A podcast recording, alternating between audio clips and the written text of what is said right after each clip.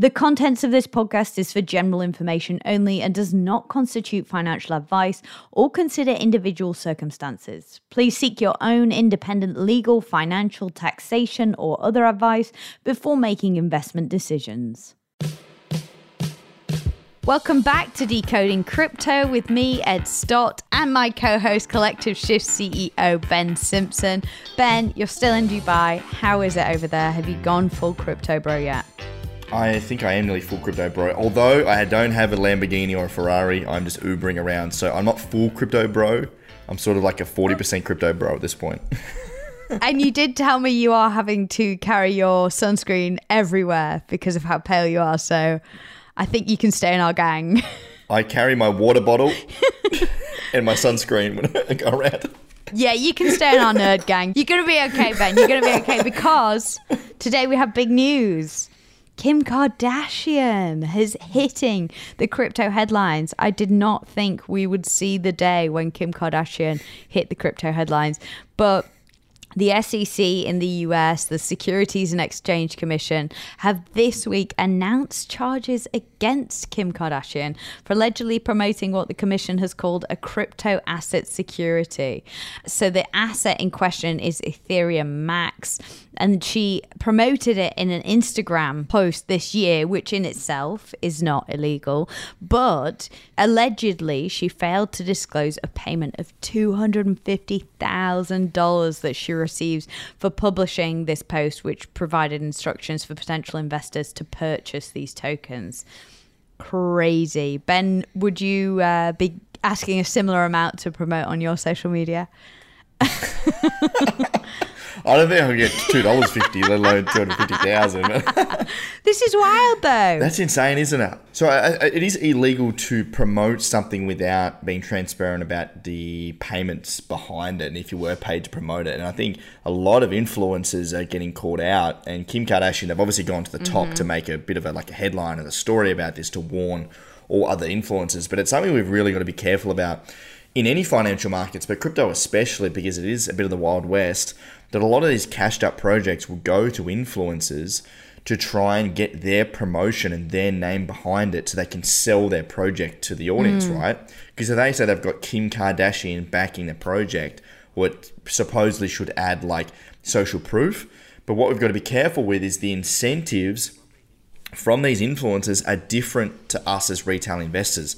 They, I could guarantee Kim Kardashian would not have a clue what what I've never even heard of that project. ETH Max does, right? I have not heard of this project. No idea. And and not not just her, but other influencers, uh, celebrities, especially when we do celebrity endorsements, their incentives are to uh, basically promote the project in return for money. The retail investor is not the same. We are incentivized to invest into good projects. And just because a project has money and they pay a celebrity does not mean it's a good project to invest into.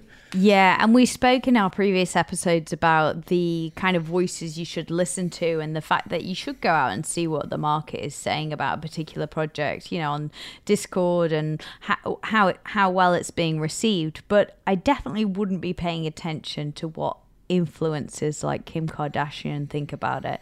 Apparently, she did disclose that it was an ad in the hashtags, but she didn't make it clear enough, and that's how Gary Gensler got got her on this one. So she's apparently agreed to pay 1.26 million to settle the charges, um, and she'll cooperate with an ongoing investigation and has agreed not to promote cryptocurrency for the next three years. So no more oh, crypto bummer. Kim K. That's a shame.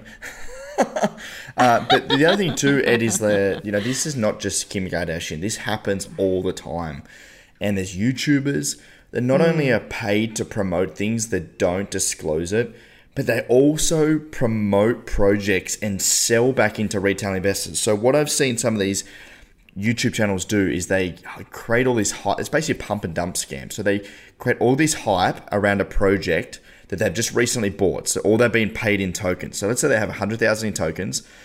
They have this huge audience on YouTube and Twitter and they make all this excitement about it. So all the retail investors buy the token, which pushes the token price up. And then the YouTuber or the influencers then sell their tokens for 10x the price, make an absolute bucket of money. and they're just selling those tokens into poor retail investors that know none the wiser. Then the token comes down, and that is a a pump and dump scam works. When retail investors buy the top, and the bigger whales, the bigger investors, the influencers, or people with bigger followings sell into those people, they make all the money, and the retail investor loses, and it happens time and time again definitely something to watch out for. Again, a really good reminder of the fact that you need to do your own research. The other thing I wanted to talk to you about, Ben, is that the value of Luna Classic, the Loon C token, is up over 70% for the week and up over 44% for the month, as Binance is burning off trading fees. What do you make of this, Ben? What would be your message around this? This is peak wild west of crypto. When we talk about the wild west of crypto, like this is peak wild west yeah, and I, mm. and I mean that by like this is just you know, in my opinion, gambling at best, right? This token six months ago hit $119 ed and it is currently 0.000311 it is literally down so close to 100% in CoinGecko it's literally down 100% which is physically impossible unless it's at zero. So it is down like 99.99999% and now this thing is just like pumping up and down based on random movements in the market. The founder of Terra and uh, Luna is has literally got an international arrest warrant, Do Kwon, from Interpol. From Interpol, right? If I'm if I'm investing into a company, I don't want the founder on the run. you know, that's probably the first. Okay. Speak for yourself. I don't know how you invest, Ed, this... but that's that's an alarm bell for me. This one is pretty wild though, because obviously Luna Classic is the token of the Terra blockchain that basically imploded in May, and um, it sparked a lot of governments to look into actually banning these algorithmic stablecoins. So it caused a lot of trouble. So I think it's important when we're seeing. Um, the price go up in tokens like this, not to be tempted to chase your losses. You know, I know a lot of people who lost big money in Luna when it plummeted. Personally, uh, one bloke I spoke to who I, I just know, he lost seven grand. And then another bloke I know lost $70,000.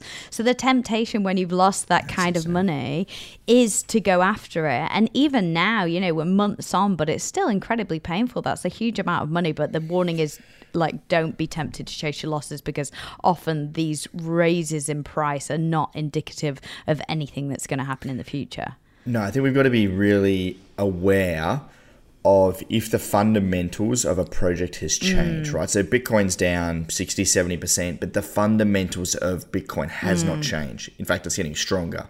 So we can have conviction in that we don't, we haven't lost money there, right? We're just holding an assets that down, that's down mm. in price.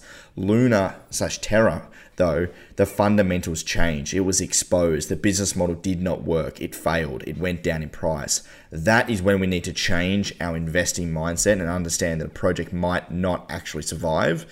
And in my opinion, we're better to take an L, ro- rotate the rest of the money into ETH or whatever, take that loss against future capital gains, take it as a learning lesson, and, and move on.